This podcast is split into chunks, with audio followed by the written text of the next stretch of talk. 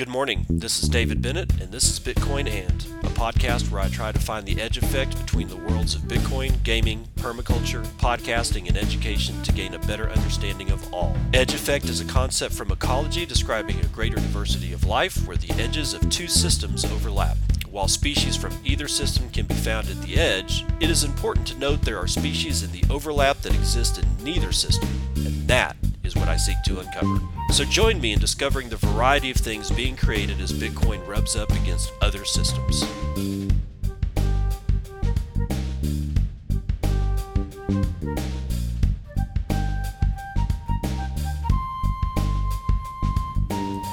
Reducing inflation is likely to require a sustained period of below-trend growth. Moreover, there will very likely be some softening of labor market conditions. While higher interest rates, slower growth, and softer labor market conditions will bring down inflation, they will also bring some pain to households and businesses. These are the unfortunate costs of reducing inflation. But a failure to restore price stability would mean far greater pain. It is ten seventeen a.m. Central. No, again, I'm still on Central Time. Nope, nope, no, I'm not. It's Pacific Time.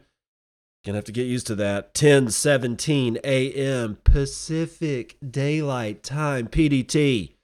It is August the twenty-sixth, twenty twenty-two. This is episode six hundred seven of Bitcoin. And I didn't come to you yesterday because I figured I'd take a little bit of a break. Also, you know, one of the things that I noticed the most is that in the bear markets, there's just not that great of news. And I'm not talking about bad news. It's just that, ah, oh man, you want to talk about digging through article after article after article that is like just the, not nitpicky. What I'm trying to say, it's like just, it's so reaching for anything. It's like the, the authors are out there just dry as a bone going, ain't nothing going on. What the hell can we You know, what the hell can we make of this tweet? You know, it's it's that bad out there. It it really is. So um, hopefully things will turn around. But, you know, this is the time to build. And it's a it's cliche. I get it. But it is. Why? Because there's no noise. There's no it's we're not just being hammered to death with DeFi and SushiSwap and trading pineapples for fish or whatever was going on over the last two years, starting the summer, not last summer, not this summer, not last summer, but the summer before that was when that whole SushiSwap thing happened, right? If you don't remember, that's when it occurred, right around the, I think it was mid to the end of June, uh, summer before last summer, not this summer. So there, there you go. Now we're, we are in the depths. We are in the the the winter. We are in where it is that people can clear their minds, not listen to the hype, because the hype is basically dead.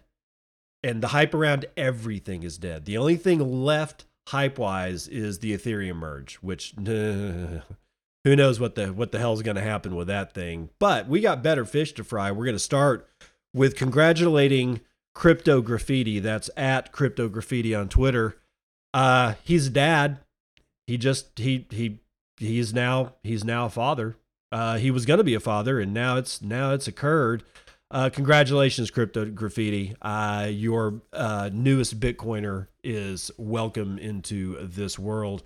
Also Thriller X, Thrill, well, Thriller X, which is also Thriller Bitcoin, which is also Car, uh, down there in Austin. Uh, he, he is, uh, letting us know about this new DALL-E thing. Uh, DALL-E, if you're, if D A L L dot E is DALL-E. It is, if you're wondering, it's an A I that produces pictures from text-based prompts. So you give it like prompts and it, you know, like say like a mountain in a field. And then all of a sudden it gives you three or four pictures of a mountain in a field, but it's not, it's not stuff that it scraped from the web, like, and just found, you know, I don't know, like looking for hashtags of mountains and fields and scraping Instagram and stuff. No, no, no. It, it builds these from the ground up using an algorithmic, uh, artificial intelligence, or so they say. Now, DALL-E one came out. This is DALL-E version two, which is slightly better. But, but before we get into this, I gotta say, I was playing with Midjourney, which is the sort of the same deal, different crew of developers. That thing is fascinating. Go search Midjourney. The problem that you're going to run into is this. You're going to get addicted to it. And the second you do is when your trial runs out and they want ten bucks a month for a basic package, which gives you some time on their G P Us per month, or you can go unlimited with thirty bucks a month. And then there's, I think there's a pro version, and I don't even know how much that shit costs, but be aware when you search Midjourney, you're going to go down a rabbit hole because this thing produces beautiful pictures and you're going to get stuck going, wow, I can do all this stuff. And then your trial's going to run out, and don't be mad. One of the hiccups about that is that you're going to run across something that says that your trial will generate you twenty-five images. Yeah, or your your monthly, uh, like if you're paying for a month, you get two hundred images. That's not entirely true. And I, I'm hoping that they update this, but what they mean is that you get two hundred minutes of G P U time. And if you're constantly upgrading your, your you know, upgrading the resolution from the pictures that you do generate, that's all going to suck down your time. So be aware, there's a lot of people that are getting pissed off about that right now. They blew through like their ten dollars worth of, you know, their month in like four hours. So just be aware. But this one is interesting because in when my Midjourney ran out, when my trial ran out, what do you think I did? What was the first thing you think I did? Yes, I got into their Discord, which is where you had to activate the pictures from in the first place. So you were there anyway. But I got uh, it like started asking questions, and it was either the intro, intro or welcome or something like that. And I was like, hey, do you take Bitcoin? And they've not answered me yet. Well, Car or Thriller Bitcoin, that's at Thriller Bitcoin, all one word on Twitter, has uh, allowed allowed me to look at something that does accept Bitcoin. DALL-E two is a new A I system that can create realistic images and art from a description in natural language. Uh, F three twenty-one X underscore created the first Telegram bot for OpenAI's DALL-E two with Bitcoin Lightning payments, and it works. So what you do is uh, you go over to their Telegram group, and God knows I hate Telegram, but I just I had to do this one. Uh, go over to their Telegram group. And then it gives you a greeting and says, you know, hey, here's the deal. This is the way it works. And now you can go ahead and enter your text prompt. So I put in something like uh, steampunk and uh, building and building in a tree or something like that. And it generated a Lightning Network invoice. And I paid that invoice directly from my Lightning node using, uh, what am I using here off of it? Oh God, was it um, Thunderhub? Yeah, off of Thunderhub. I paid it, and then I went back to the Telegram group and then typed in the command forward slash generate, and then it looked to see if the Lightning invoice had indeed be, been paid, and it was, and it generated me four ten eighty by ten eighty images of, you guessed it, a steampunk looking treehouse. It's pretty cool. That's what I want Midjourney to do. I like DALL-E and DALL-E two and those algorithms, but Midjourney has got it all over the place. They've got it over everybody. They're you can you can put in image like pre you know pre-made images and then text prompts and have that image be like, I kind of want what you're doing is you're putting in an an already processed image and say, I want it to look like this. And then you do your text prompts and some other stuff. Midjourney, you got to go check that shit out. Okay, thank you, Car, for uh, letting me know that at least DALL-E two or somebody has been able to figure that shit out. If somebody can figure out how to do that shit for Midjourney, that would be awesome. But we've got uh, to go through this. Um, uh, Missouri-based Sullivan Bank to enable customers to buy Bitcoin. Yep, Sean Amick from Bitcoin Magazine's writing it up. Backed Holdings Incorporated, a digital asset service provider, has partnered with Sullivan Bank to enable its customers to buy, sell, and hold Bitcoin and one other cryptocurrency per a press release. In order to facilitate embedding Bitcoin services into Sullivan's existing infrastructure, the bank is leveraging Back's Crypto Connect platform. Institutions can leverage Crypto Connect through a connection of application programmable interfaces or through an embedded web experience. Additionally, Backed user or Backed uses uh, a mixture of warm and cold wallet storage to hold custody of Bitcoin on behalf of its customers. However, it is unclear whether or not the platform supports withdrawing Bitcoin to external wallets. Moreover, Backt's warm and cold wallet custodial solutions are insured up to one hundred twenty-five dollars, I think that's dollars. This may be European. If you're not aware, the comma in European numerical denotations is what we use as a decimal point. And when we use commas to separate groups of three zeros, they're using decimal points, which becomes very freaking confusing very fast. But this looks like it says one hundred twenty-five bucks from a leading insurer.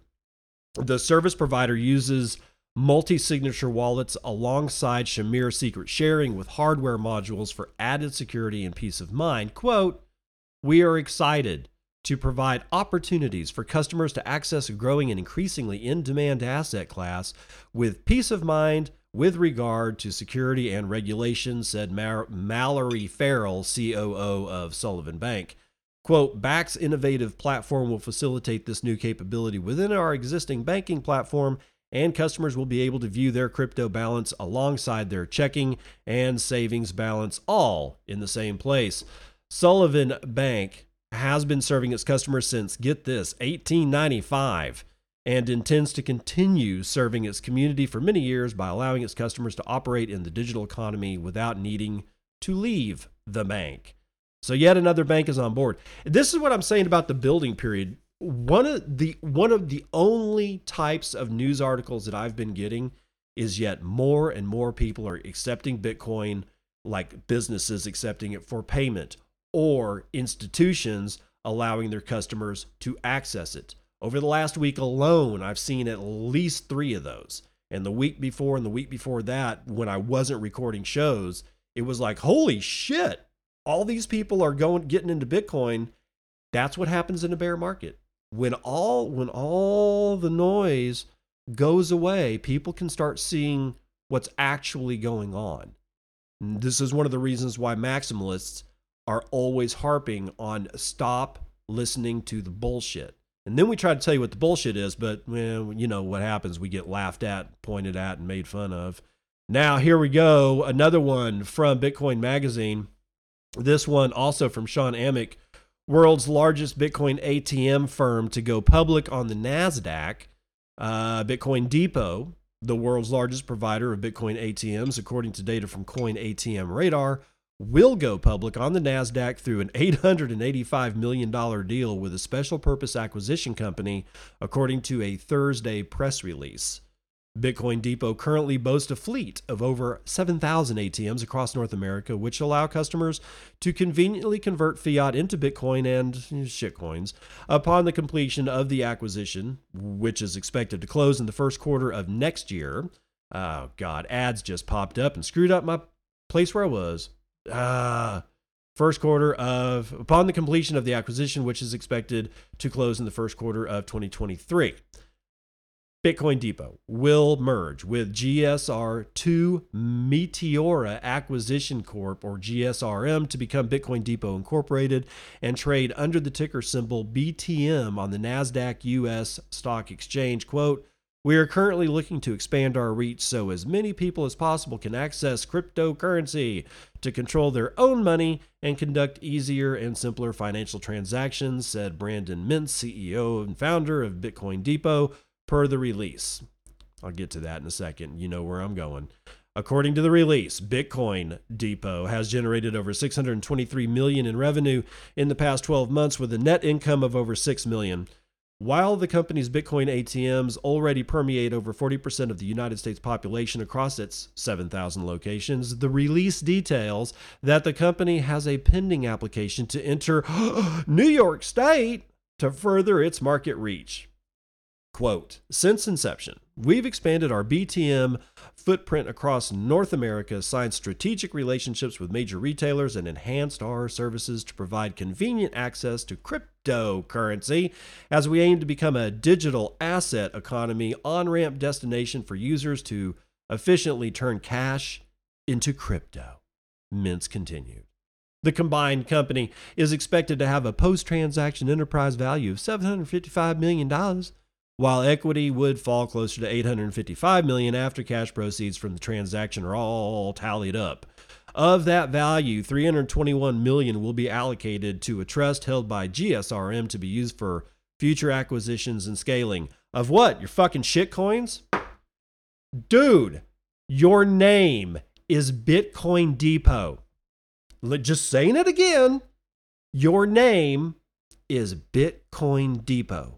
You're you're changing the name. I get it. You know what you're changing the name to? Bitcoin Depot Incorporated.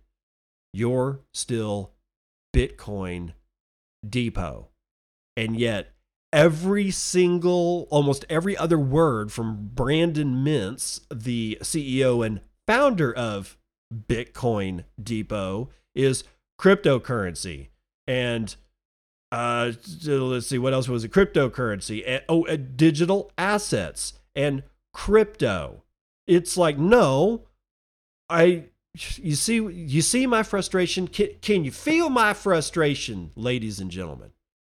Bitcoin named companies talking about crypto and digital assets. And next thing you know, they're going to be talking about Bored Ape Yacht Club and other bullshit N F Ts. That's not a Bitcoin company. That has nothing at all to do with Bitcoin. So I ask the question, when Bitcoin Depot first spun itself up and gave itself that name, were they truly just Bitcoin? Or were they just using the name Bitcoin to further their marketing ends? If it's the latter, then fuck these guys. Just saying. Still waiting. Yep, we're waiting. S E C delays VanEck's third, not one, not two, but three times. The Bitcoin spot E T F application of VanEck has been delayed by the S E C. This one out of Cointelegraph, Gareth Jenkinson writing, the United States Securities and Exchange Commission has pushed back a decision on yet the latest application for a Bitcoin spot exchange-traded fund by global investment firm VanEck. The company has long been trying to get the green light for what will be the first B T C E T F in the United States, with its first application lodged with the S E C dating back to twenty seventeen, which was eventually denied. VanEck saw a second application ruled out in November of twenty twenty-one by the S E C, reasoning that the firm had not met standards to protect investors, uh, investors as well as prevent fraudulent, manipulative acts and practices. Oh, gee, like the what, the United States stock market as it exists today? Whatever. VanEck preserved or persevered with yet a third application for a B T C E T F offering in June of twenty twenty-two, filed with the S E C, highlighting, highlighting a number of reasons why the S E C should reconsider its previous decisions. VanEck's primary argument was that the United States funds were gaining exposure to Bitcoin through B T C spot exchange-traded offerings in Canada. Oh, sorry, American funds. I I've used United States in place of that. Yeah, the Americas have plenty of spot E T Fs for Bitcoin. Yeah, the Brazil, that's in the Americas. That's South America, right? You got Canada, which is way North America. So we're all in the Americas over here. Central America, South America, North America. The United States is yet to get a spot E T F. So let's do that again. VanEck's primary argument was that American funds were gaining exposure to Bitcoin through B T C spot exchange traded products offered in Canada. America's northern neighbor approved a spot Bitcoin E T F in February of twenty twenty-one, becoming one of the first countries in the world to do so. The deadline for approval of the latest filing with the S E C was set to expire on August the twenty-seventh, leading the regulator to postpone its decision on the matter by almost two months. The S E C has given itself until October the eleventh to make a ruling and noted that it had not received any comments on the proposed rule change after calling for public consultation in July twenty twenty-two. Quote, "The Commission finds that it is appropriate to designate a longer period within which to take action on the proposed rule change so that it has sufficient time to consider the proposed rule change and the issues raised therein," uh, end quote. The push for an American spot Bitcoin E T F has been a talking point since twenty seventeen, which would essentially allow institutional investors to buy shares representing Bitcoin that would be held by VanEck. This gives investors exposure to Bitcoin without having to physically own and store the cryptocurrency. VanEck intends to list its B T C E T F product on the C B O E B Z X exchange. Yeah, well, I guess when, when and if they actually get one. I mean, generally speaking, I would say it's not a question of if, it's a matter of when, but man, right now, I'm not so sure when it comes to the United States. I, you know, and, and, and what sucks is how many retirement funds uh, that people in the United States can be exposed to would legally be able to purchase European, Australian, New Zealand, or South or Central American E T Fs. I don't know, because I, I don't live in that in that world. If, because if you can, then you might as well go ahead and start doing your, you know, ask your retirement, you know, manager, hey, can we just can we just buy the Brazilian spot E T F or the Canadian spot E T F? Because apparently the S E C is just never going to fucking execute on this shit. It's been since twenty fifteen, since the Winklevi twins first proposed a B T C E T F, and it was shot all to hell. I think they tried a couple of times and finally just gave up.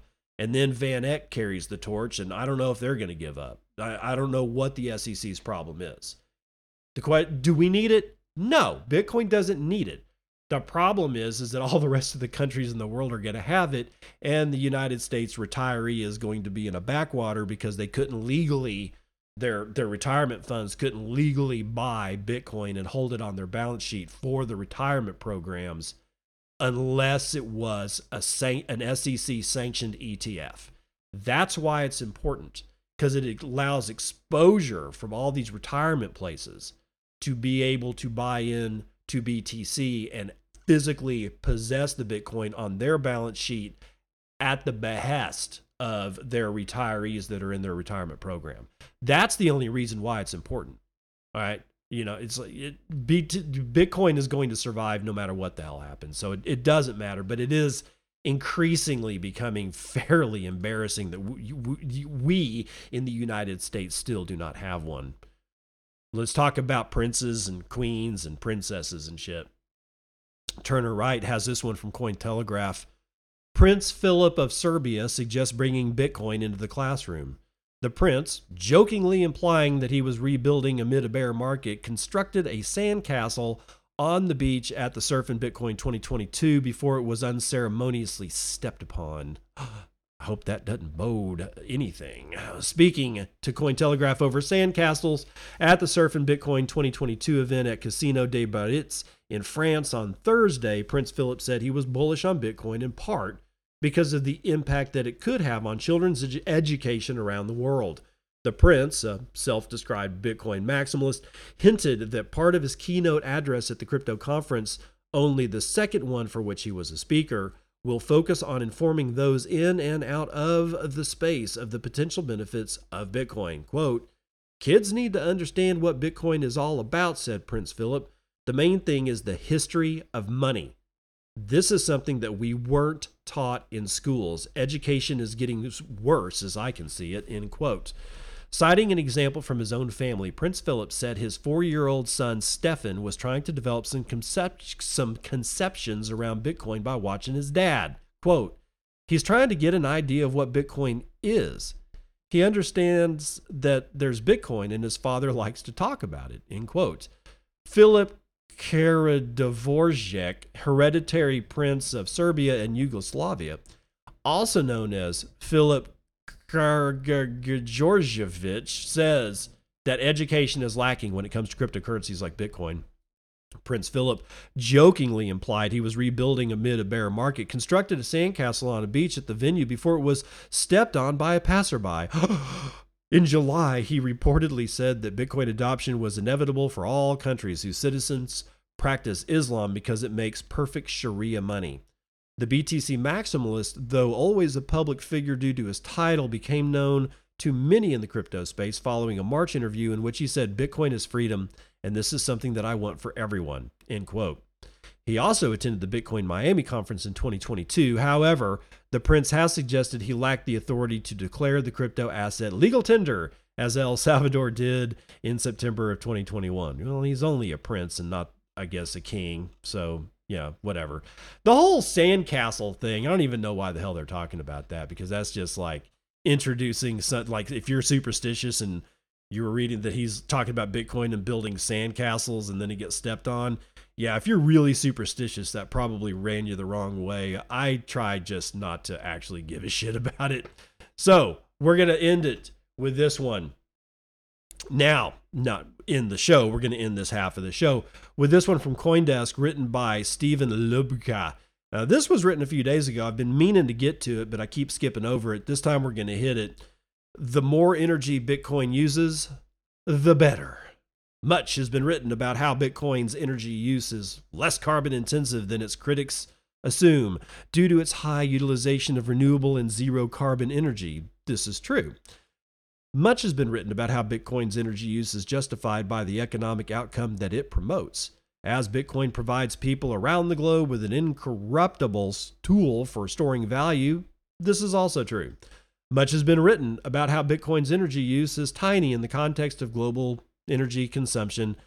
Bitcoin uses less energy than electric clothes drying machines, so this too is true. However, very little has been written about how Bitcoin's energy use is actually good. In fact, energy use itself is good because humans benefit from using energy, and the more they use, the better. I recognize that this is a controversial stance in today's world of wimps, I mean, sorry, uh, climate concerns. I sympathize with and share the view that maintaining a habitable planet is an important goal. However, the path to environmental security and the path to economic security is the same path: increased mastery over energy. The reality of how humans innovate and accomplish important things is intimately tied to our control over energy. So do geopolitics and the matters of war and peace. Even our ability to mitigate the environmental impact is a function of how much control we have over energy. The bottom line is this: energy is the master resource of human civilization, and we should always be aspiring to become better masters of energy. Whether you support huge deployments of solar and wind energy, nuclear, or even think we should actually use more fossil fuels, you should support humans using more energy in the aggregate. Why? The simple truth is that for us to get better at deploying, maintaining, and improving your preferred method of energy production, we need to actually build more of that energy production. Human knowledge does not only emerge in the vacuum of academia. Industrial knowledge emerges only when we actually build and operate things. Cesar Hidalgo, one of the foremost thinkers in the field of economic complexity, finds that such knowledge only comes from direct experiential learning, not from universities and books, from praxis, not from theory. In other words, the idea of a nuclear power plant built and run entirely by PhDs who have never operated a power plant a day in their lives is a frightening notion. This quickly leads one to the realization that accumulating productive knowledge requires those industries to, in the first place, exist, and in the second, to provide opportunities to advance our knowledge via continued operation. We need productive knowledge to operate industries, and industries can only be operated if we have productive knowledge. It's an intimate dance of increments. Inevitably, Hidalgo found that countries move from the products they already produce to new products which rely, which rely on similar productive knowledge. Thus, in order to, in order to uh, improve our ability to generate energy, we must first generate energy. The more energy we generate, and even one could argue the more diversity of energy we generate, the more opportunities we have to improve on our productive knowledge. Regardless of what form you think humanity's future energy consumption should come in, it is critical to admit that we will only become efficient proprietors of that form of energy by building and operating more of it. This then means that more capital should be devoted to these endeavors. Bitcoin mining makes this possible through organic market incentives. Some people see the allocation of capital for an energy transition as being the responsibility of government. Boo! However, if history has taught us anything, it is that free markets are a modern miracle and are far better at capital allocation than any central entity humanity has ever known. I do not intend to argue whether or not government should have a role or how much of a role in this process that they should have. No matter what views you hold on the role of government in our energy future, it is impossible to not, to deny that real market incentives provide a massive advantage to the development of better, cheaper, and more energy efficient, or sorry, efficient energy technologies. Additional capital that incentivizes more energy production is a virtuous cycle whose end results in more prosperity and greater knowledge regarding energy production. This inevitably also includes our ability to control how much carbon is emitted while producing energy. Bitcoin is an ingenious force for allocating capital to the most efficient energy producers. Any miner who can secure cheaper energy can make a greater profit mining Bitcoin than their competitors. With new Bitcoin miners come on, with, oh, sorry, when new Bitcoin miners come online using cheaper energy than existing miners, they actually make it more difficult for those other less efficient miners to continue to mine using their antiquated energy resources. The end result is a virtuous cycle chasing ever cheaper energy and making inefficient energy sources non-financially viable on the Bitcoin network. Let that sink in for a moment. Bitcoin mining will provide the most energy-efficient production facilities with added cash flow and will withdraw its cash flow from the less efficient ones. This will accelerate the construction of energy, sorry, efficient energy production sources and potentially also accelerate the cessation of inefficient sources. Do you believe that renewables are the cheapest and most efficient energy to have ever been available to humanity? Then hallelujah, Bitcoin mining is the best thing to ever happen for renewables. For if renewables truly are the cheapest and most efficient energy, then it is inevitable that Bitcoin miners will use almost exclusively renewables, absent government subsidization or less efficient energies. And what if you believe the mighty atom is the ideal energy source? What if you look up at the sun and intuit that if nature produces all of its energy via nuclear reactions, then it stands to reason that nuclear reactions are the most efficient way the universe has to produce that energy. Once again, hallelujah. Bitcoin mining will be the best thing to ever happen to nuclear power. Let's get going and split some atoms. Well, you're not pausing. Nuclear fission doesn't split atoms. That's sorry, nuclear fusion doesn't split atoms. Well, nuclear fusion does. The the nuclear power that we have is fission, and that actually kind of shoves inner atoms together and the energy is released from that, but whatever. Whichever view turns out to be correct, whichever one actually generates energy more efficiently is the one that Bitcoin mining will help the most in the long term. The only way we will make any progress toward our energy future is by building, using, operating, repairing, and improving our energy production knowledge, processes, and resources. The more energy we use, the more jobs there are working in energy, and the more energy researchers and innovators that will be funded by the flows of capital throughout the world economy. The amount of capital that is being invested in energy, even including the recent financing of renewables, has fallen precipitously over the last century as a percentage of total capital investments. How are we supposed to build our energy future if we aren't investing in it?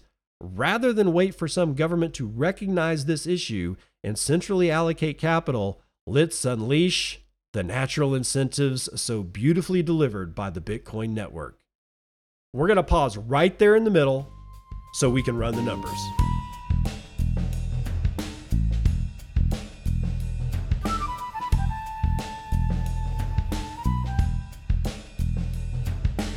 C N B C, futures and commodities, oil. West Texas Intermediate up scant to ninety-two dollars and fifty-nine cents. Brent North Sea making a bigger move up over half a point to ninety-nine dollars and ninety-one cents.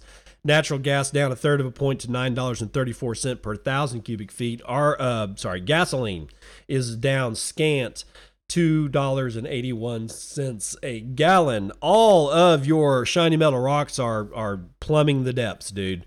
Gold down one point two percent to one thousand seven hundred fifty. Silver, ooh, shit, silver has been taking a fucking pounding, man. eighteen dollars and seventy-seven cents. Platinum is down two point two three percent. Copper down zero point one nine percent. And palladium down one point five percent. All your agricultural futures are up except for coffee, which is down scant.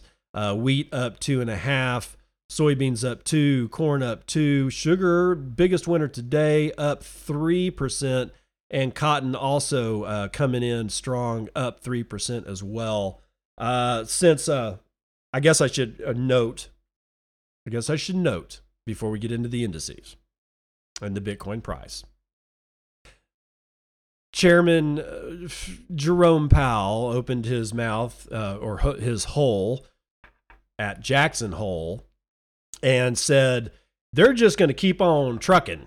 And all the markets took a shit in the bed, including legacy markets. Dow down over two points. S and P down two and a half points. NASDAQ down over three points, ladies and gentlemen. S and P Mini down two and a quarter. Ah, that's what happens when you open your hole. And Bitcoin likewise, shit in the bed. It was up almost, almost to twenty-two thousand. It was hovering around like twenty-one thousand eight hundred. And where is it?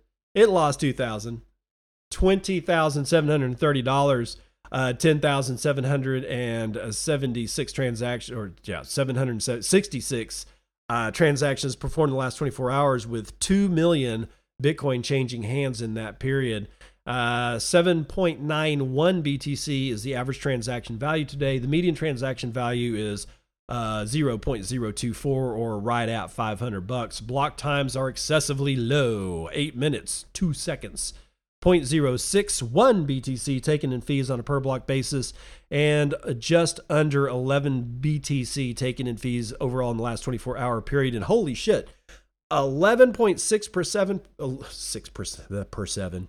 eleven point six seven percent hash rate increase to two hundred thirty-six point four exahashes per second. So right around where we were yesterday, or the day before yesterday, uh, this may be, a, you know, depending on how BitInfo Charts gets their information, we may see a, a drastic, drastic decline in that hash rate given uh, Fed Powell's comments today. Uh, your shitcoin indicator is Dogecoin, point zero six six United States dollars, or just over six United States pennies. Now, there are eleven thousand two hundred transactions awaiting six blocks to clear. We have dipped below four hundred billion. We're plumbing the depths. three hundred ninety-five point seven billion is our market capitalization, which is just under three and a half percent of gold's entire market cap. We may now only buy eleven point nine ounces of shiny metal rocks with our one Bitcoin, of which there are nineteen million one hundred thirty-two thousand six hundred seventy-nine point six seven of, and four thousand five hundred seventy-four point nine of those are in the Lightning Network, valued at ninety-four point six million dollars, being run over seventeen thousand one hundred ninety-six nodes, uh, sporting eighty-five thousand two hundred thirty-seven payment channels, and seventy-one point five percent of all of it is running over Tor.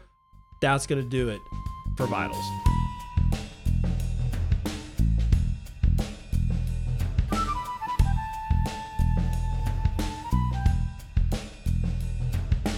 Now, let's get right back into CoinDesk's article about the more energy Bitcoin uses, the better. But before we do, congratulations to yet another Bitcoin father today.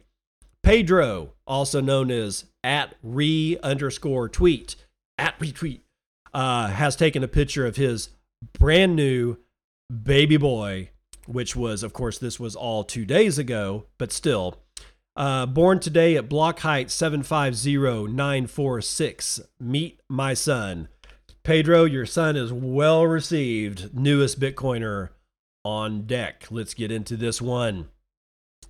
Continuing, using more energy is not at odds with environmental initiatives, and it certainly isn't at odds with civilizational or economic prosperity. No matter what future you want, it will require better mastery of energy, and Bitcoin helps to build that future.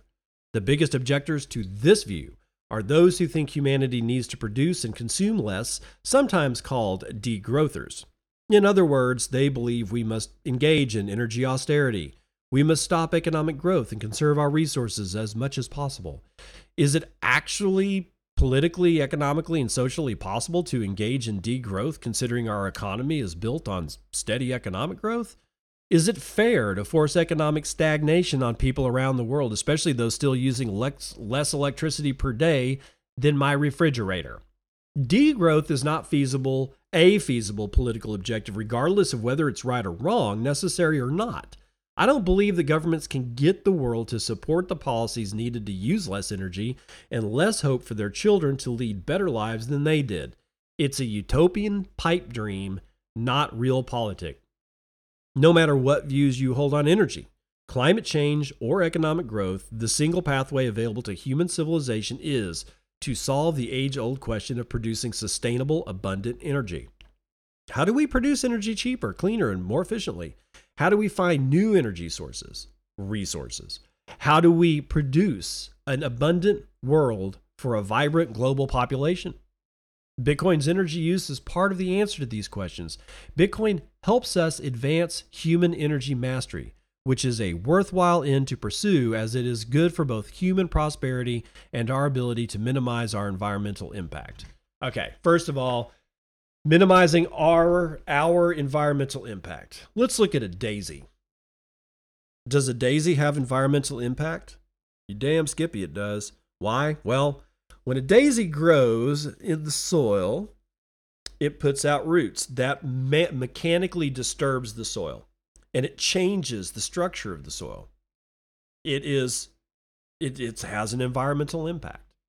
When that stem grows up from the ground and produces petals and leaves and a flower head, it shades a portion of the ground that used to not be shaded. Ladies and gentlemen, I introduce to you the concept of environmental impact. Also, the temperature around that plant is substantially cooler, even though we are only talking about maybe, you know, few hundred nanometers, but it's still environmental impact. Why is it cooler? Because plants self-regulate their temperature. It could be one hundred five degrees outside. As long as that plant can trans, uh, transpirate water, then it's acting as an evaporative cooling mechanism, and it's putting humidity into the air. The, for the fourth time, that plant has environmental impact. And that's just a fucking daisy.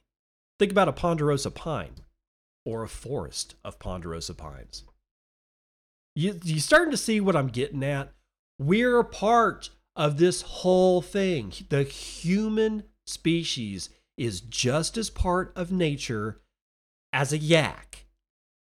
The fact that we have a frontal cortex, or actually not just a frontal cortex, a whole cortex that's wrapped around our lizard brain that enabled shit like speech, writing words down, forming complete sentences, and I don't know, engineering pyramids, is an aberration in nature, except possibly dolphins. However, they probably are smarter than us because they were like, we could build a plane. And the other ones were like, yeah, fuck that shit, dude. Let's just swim around. It's warm. Why we got to go anywhere? There's fish everywhere. They're, they're probably smarter than us, but minus that, humans are part of nature. There's no extracting humans from nature. You could go around and find every single human you can and kill them all to get rid of the human scourge, then turn the gun on yourself and blow yourself away because you're the last human. And guess what? You missed a couple. And if you miss, you know, a few hundred humans that are able to actually competently breed, guess what? We're a part of nature. We're going to breed. When we start thinking of human beings as some kind of scourge of nature, and that what we're doing is the only thing that's bad, and that no other creature in the in, in nature actually does anything bad, all your all your all your being is is dehumanizing. Right? You're just you hate humanity. You hate where we're going, you hate where we've been, you hate where we are. But honestly, we're just as part of nature as a monkey in a tree or a psilocybin growing in, on a forest floor. All of us are connected. The only thing that, that humans have fucked up is our communication with nature. We stepped out of it. Native Americans, they didn't step out of it. The Aboriginals, they didn't step out of it. I mean, until we came over and fucked them all up. And I'm just going to say it. Some people do bad shit. Europeans did some heinous shit. Africans themselves did some heinous shit to each other. The Aztecs were going out in the goddamn jungle and scavenging humans in tribes to bring back to their temples for human sacrifice, where they ripped their hearts out alive and then chopped their heads off until the eclipse cleared up. That's bad. Humans also do good. All right. So just, I'm not picking on the Europeans here, but I gotta say that as we colonized the world, one of the things that we brought with us was the fact that we forgot that we're part of nature. We forgot how to communicate with nature. We we we forgot to take our shoes off and put our feet in the soil. We're, we're disconnected, and it causes problems. But I have the highest hope that we're going to get back there. I really do. But we don't have time to chew that fat. Can Bitcoin's Lightning Network overcome the price of anarchy? Gee, I don't know. Maybe Bitcoin's Shinobi will tell us. The Lightning Network as a payment routing network has many similarities with the internet itself. You must be connected to the network. Payments are routed from one source node on the network to a destination node, just like data packets on the internet, and it requires an unbroken connection from the source to destination. It also has one massive difference: the requirement for liquidity. On the internet, as long as bandwidth is available, you can pass an infinite amount of information along a route as long as you have enough time to wait for it to get through. Lightning channels, however, can be depleted. Oh my God. Yes, yes they can, honestly. Um, oh, the, uh, an ad popped up and it lost my place again. Hold on, hold on. Uh, on the internet, as long as bandwidth is available, you can pass an infinite amount of information. Lightning channels, however, can be depleted as they require actually moving money from one side of a channel to another in order to route a payment, and eventually they will run out of money on one side and push all of it to the other. This creates a necessary balancing act between the use of the network in the present to forward payments for individual users and the health of the network in the future regarding its capability of forwarding payments for other users. Each time someone routes a payment through a specific channel, they increase the likelihood that the channel they used will not be able to process payments in the same direction for another user in the future. In essence, users attempting to adopt strategies en masse to benefit themselves in terms of guaranteeing the delivery of their payments can have negative effects on the overall liquidity distribution of the network and actually lower the likelihood of individual users' payments arriving successfully at the destination. Essentially, whatever strategy is dominantly used by end users to select routes for their payments is going to have systemic effects on the entire network. In the negative sense, that is, how individual behaviors have degrading effects on the system as a whole, this dynamic is known as the price of anarchy. Rene Pickhardt has been engaging in a line of research to develop heuristics useful for improving the reliability of payment delivery across the Lightning Network. One strategy, one strategy to achieve the goal that has come out of this research is referred to as a Pickhardt payments.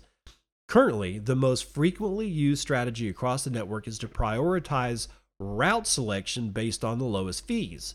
This works rather well for small payments, but not so much for larger amounts. Intuitively, the reason should be obvious.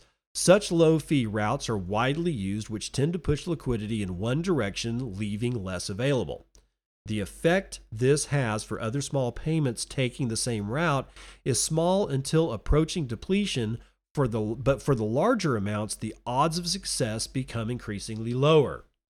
Pickhardt payments work by prioritizing reliability over cheapness, making educated guesses on the probability of payments succeeding over different potential paths it could take. Just like the dominant low-fee prioritizing strategy, over time, as a node attempts to make payments and sees some fail, it will update its assumptions on the probability of payment success over time, refine its accuracy. This should help prevent nodes and swarms always depleting the same channels, because their view of the network in terms of reliability will evolve uniquely over time. An important part of path selection is considering which direction liquidity is flowing in a channel. Is it balanced both ways? Is it predominantly one direction? In his most recent research looking at the dynamic of the price of anarchy, Pickhardt noted his realization that, based on public gossip data, it may be possible to estimate the rate of to drain channels, how balanced or unbalanced the flow through it is, and further improve the reliability of estimations on payment success or failure along certain routes. Estimating this correctly allows you to look at a channel and guess which direction has a high probability of completing a payment and which direction has a low probability. Another aspect of Pickhardt payments is to optimize for both reliability and low fees. In modeling things to study the price of anarchy dynamics of the Lightning Network, it was discovered that optimizing for both reliability and fees lead to one of the worst externality costs for the network, or the highest price of anarchy. This seems to create the greatest rate of channel depletions across the network out of all path selection strategies. Now, these effects don't exist in a vacuum or without counterbalances. Routing nodes on the network are also actors that have tools at their disposal and can adopt strategies to optimize the flow control and counterbalance this. Routing nodes can alter fees to disincentivize pushing liquidity to one side of a channel, that is if most payments are flowing one direction, they can charge higher fees for that and lower fees for going the other direction. Nodes can open and close channels, creating new connections to meet higher demand. Nodes can also rebalance channels, pushing liquidity from one channel of theirs out into the network and back into another channel of theirs to alter the liquidity distribution in that channel. Node sending payments can also select and utilize different path selection strategies when they observe the current one is leading to frequent payment failures. I'm sure people reading this right now are thinking something along the lines of, who cares? The market will sort it out. Lightning is a market-driven system. Lightning is an almost entirely market-driven system, but it's not that simple when analyzing dynamics like the price of anarchy. Users of the network are not going to be analyzing routing algorithms manually, picking and choosing what to use with each payment. They are going to be using tools and software that automates all of this and hides it in the background. Thank God.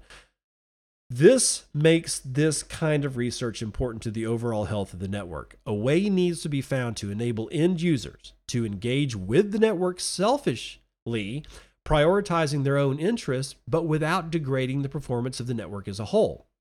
Modeling how these two dynamics interact, the strategies for sending nodes and mitigation strategies for routing nodes is incredibly important for developing strategies for both classes of users to balance and optimize the overall health of the networks and the reliability of payments for individual users. Routing data between different devices is a long-solved problem in computer science, which the Lightning Network builds heavily upon, but the dynamic of liquidity constraints adds a whole new facet to the entire field of research around reliably routing information. The Lightning Network has been a huge success so far in improving the speed and scalability of payments using Bitcoin, but to continue that success at larger scales and larger loads from more users, the interaction of these two different dynamics needs to be thoroughly understood and accounted for. In order for users of the network to adopt successful strategies, those strategies must first be developed, understood, and verified. Yeah, Shinobi knocking it out of the park with that one, because this makes a lot of sense to me. However, there's going to be a third variable.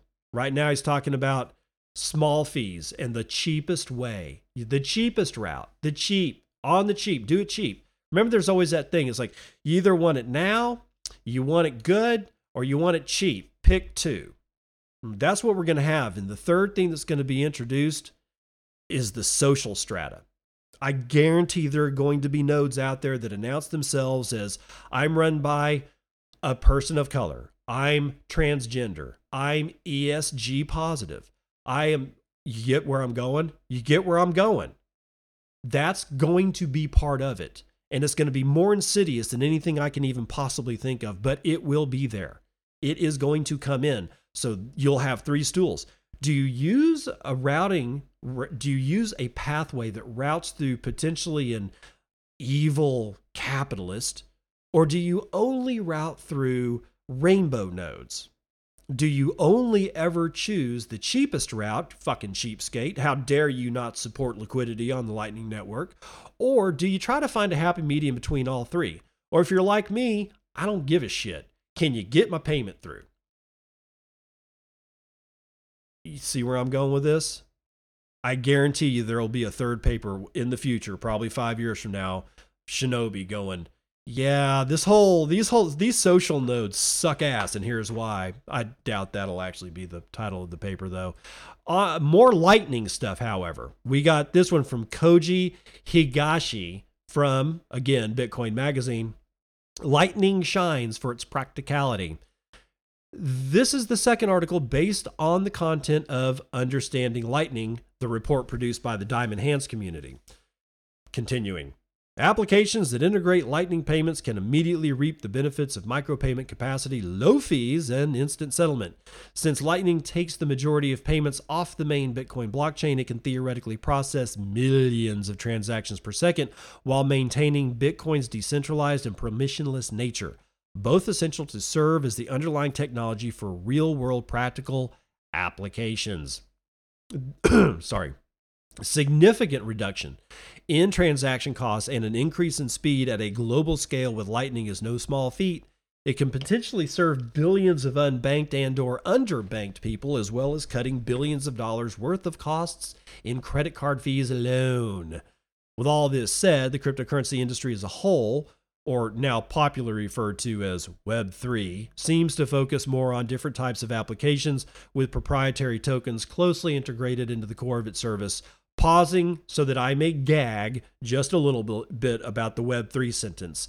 No, it is up to us to act confused when somebody regards cryptocurrency, or, and God forbid, Bitcoin, as Web three. It is up to us to look them dead in the eye and say, I have no idea what you're talking about. Web three has nothing to do with Bitcoin. Just that's our job. Just going to leave that there. Indeed, Web three projects with built-in tokens tend to have an easier time raising funds from V C and achieving ultra-fast growth thanks to the speculative nature of tokens and expectation of great big gains for early investors and users. In that aspect, Lightning applications certainly underdeliver. Although many Lightning applications utilize the Lightning Network to distribute small amounts of Bitcoin, sats, to users, they won't make you rich quickly, unlike some Web three projects with tokens occasionally, uh, with tokens that occasionally do if you're lucky, or if you're an insider, to be more specific. Of course, not everything is perfect with Web three. He's saying Web three, but I'm going to start calling it Weebly or Weeb three. Tokens are often too strong or an incent- and an incentive and can easily alter the purpose of using the service itself, damaging the overall product as a result. It blurs the line between the app's actual utility and short-term speculative demand, often attracting the wrong type of users who don't care about the service. In other words, applications with an existing user base may risk hurting actual loyal customers by integrating tokens into the core of their service.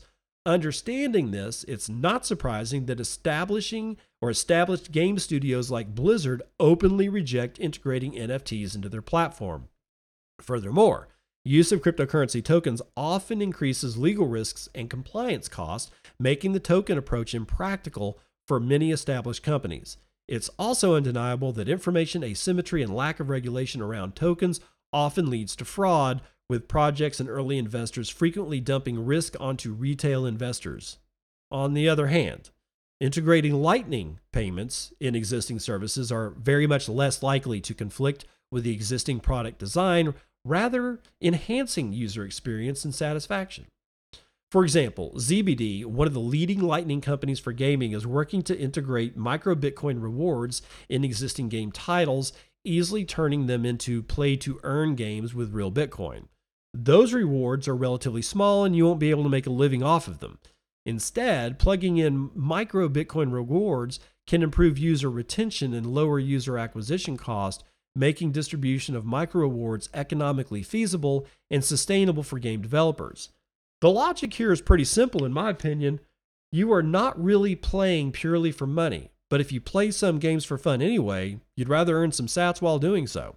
Similarly, Fountain applies Lightning in podcasting, rewarding users by listening to their favorite podcasts. Both of these use cases don't disrupt the original purpose of using the service itself. Lightning's micro rewards work as a gentle nudge to continue to do what they enjoy doing anyway, as opposed to trying to make people play boring games or listen to distasteful podcasts purely for the sake of receiving tokens and making quick money.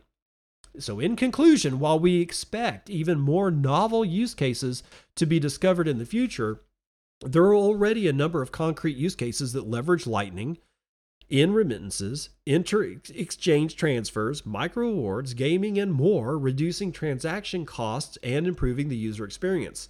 Lightning can be an effective tool to elevate products with real utility and existing user bases, although it may be not be powerful enough to achieve rapid monetary growth from zero, like some Web three projects are designed to achieve through the pump and dump schemes.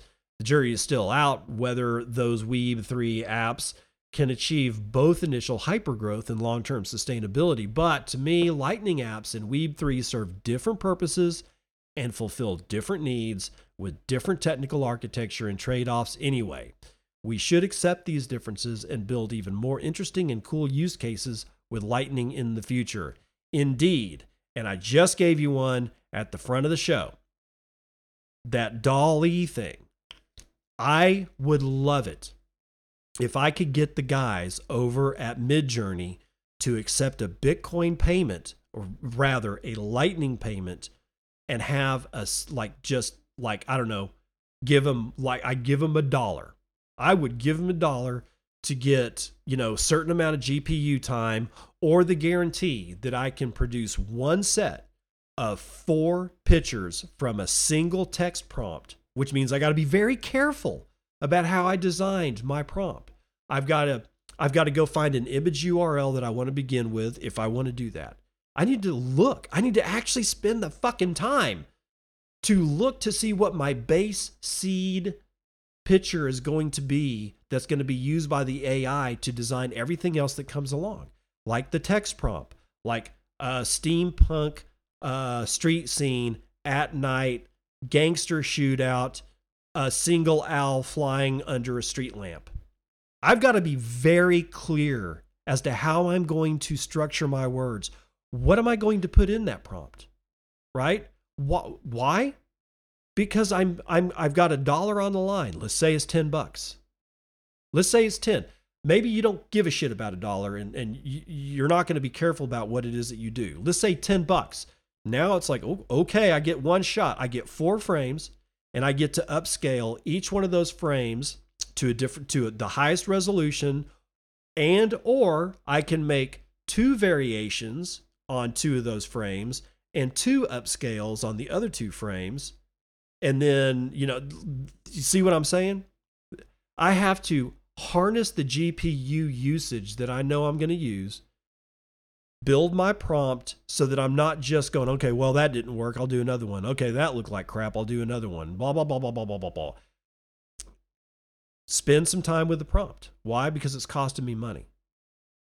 Low time preference. Bitcoin enables low time preference when you're using payments, even if they're small payments, to an A P I that allows access to their bank of G P Us so that I can input my U R L, im- image U R L, my prompt, and any possible flags that I want to go on there, like four K, high definition. Uh, I can change like the aspect ratio of the pictures that come out of this A I. That's the kind of shit that I'm talking about. Not only does it enable it, but it reformats the way I'm going to think about using their resource. So many people were pissed off at Midjourney because they like ran through all their G P U time and were like, oh, I can't believe I paid ten dollars for this. And the guys at, at Midjourney are like, do you have any idea the G P U load that we're having to carry to do this? And they have a point. They've got a point. What's the best way that I can support the guys over at Midjourney? Is it to get their ten dollars and blow through it in the first four hours of my day, screwing up, jamming up the whole thing?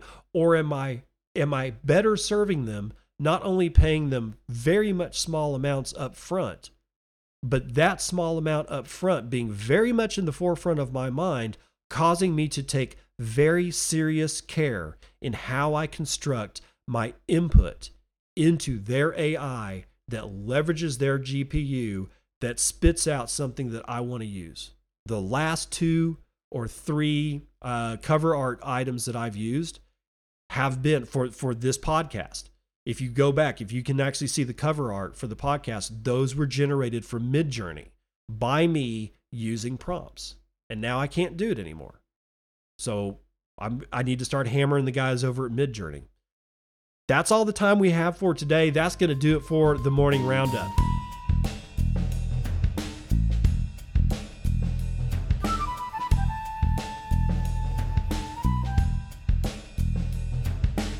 All right, in honor of our two new dads, our newest Bitcoiner dads, I bring you this from Dad Says Jokes.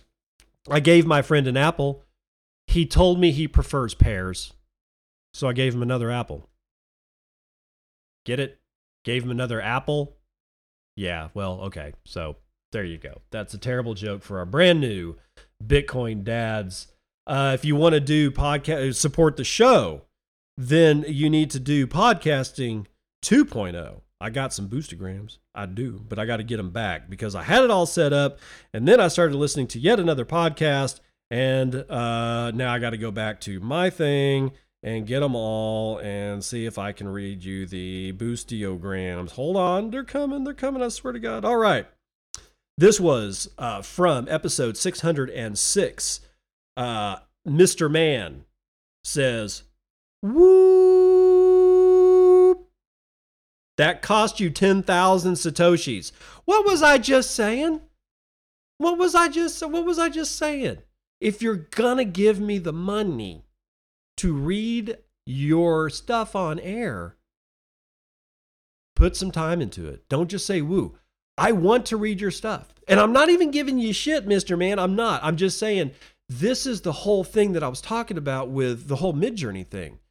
If I'm going to give somebody money to execute a particular function, I am now, I can't go back to the old way that I was. I can't go back there. I cannot go back and just throw money at something and forget that I threw money at it. I'm now like, I, it's, it's, to me, it's like an allergic reaction. So next time, I don't know. Tell me, tell me a joke. If you, if you've got a terrible joke, Mister Man, that you want me to read on air, you do that. You do that. You give me ten thousand sats or whatever sats you want to give me. I'll read your joke. Okay. I'm just saying, let's start being more intentional, intentional about what we do.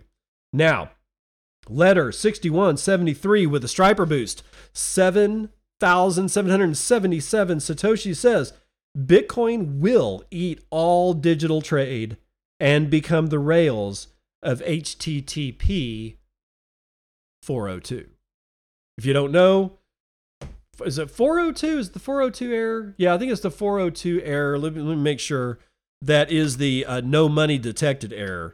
And I'm just going to put it in there just to make sure. Yeah, payment required. The H T T P four oh two payment required is a non-standard response status code that is reversed for future use. This status code was created to enable digital cash or micro payment systems and would indicate that the requested content is not available until the client makes a payment. Ladies and gentlemen, that literally describes everything that we've been talking about since I put Midjourney into your head. I'm telling you, go check out Midjourney. I'm telling you, go check it out. Go check it out. Go check it out. And then get into their Discord, which is pretty much the only way you can interact with their system. Get into their Discord. Start hammering them. Take lightning payments. Let us split off a pool of G P U. Figure out how much that costs you in the real world. Figure out the price of Bitcoin, figure out how many Satoshis you need to give me f- like two minutes of G P U time, and then calculate how much that's actually going to give me, right? Write the whole thing up, and then ask the Bitcoin community to help you develop the Lightning payment system. And I guarantee you the community will come running to help you develop the Lightning payment system for Midjourney. And I will be the first one through the door to use it, because I'm I'm close to giving them ten bucks a month, but I don't want to. I want to hammer home to these people that they are on the forefront of something great, and they could be on the forefront of something even greater if they marry it with Lightning Network payments. Letter sixty-one seventy-three, thank you for your boost. Mister Man, thank you for your boost as well. I will see you both on the other side. This has been Bitcoin And, and I'm your host, David Bennett. I hope you enjoyed today's episode and hope to see you again real soon. Have a great day.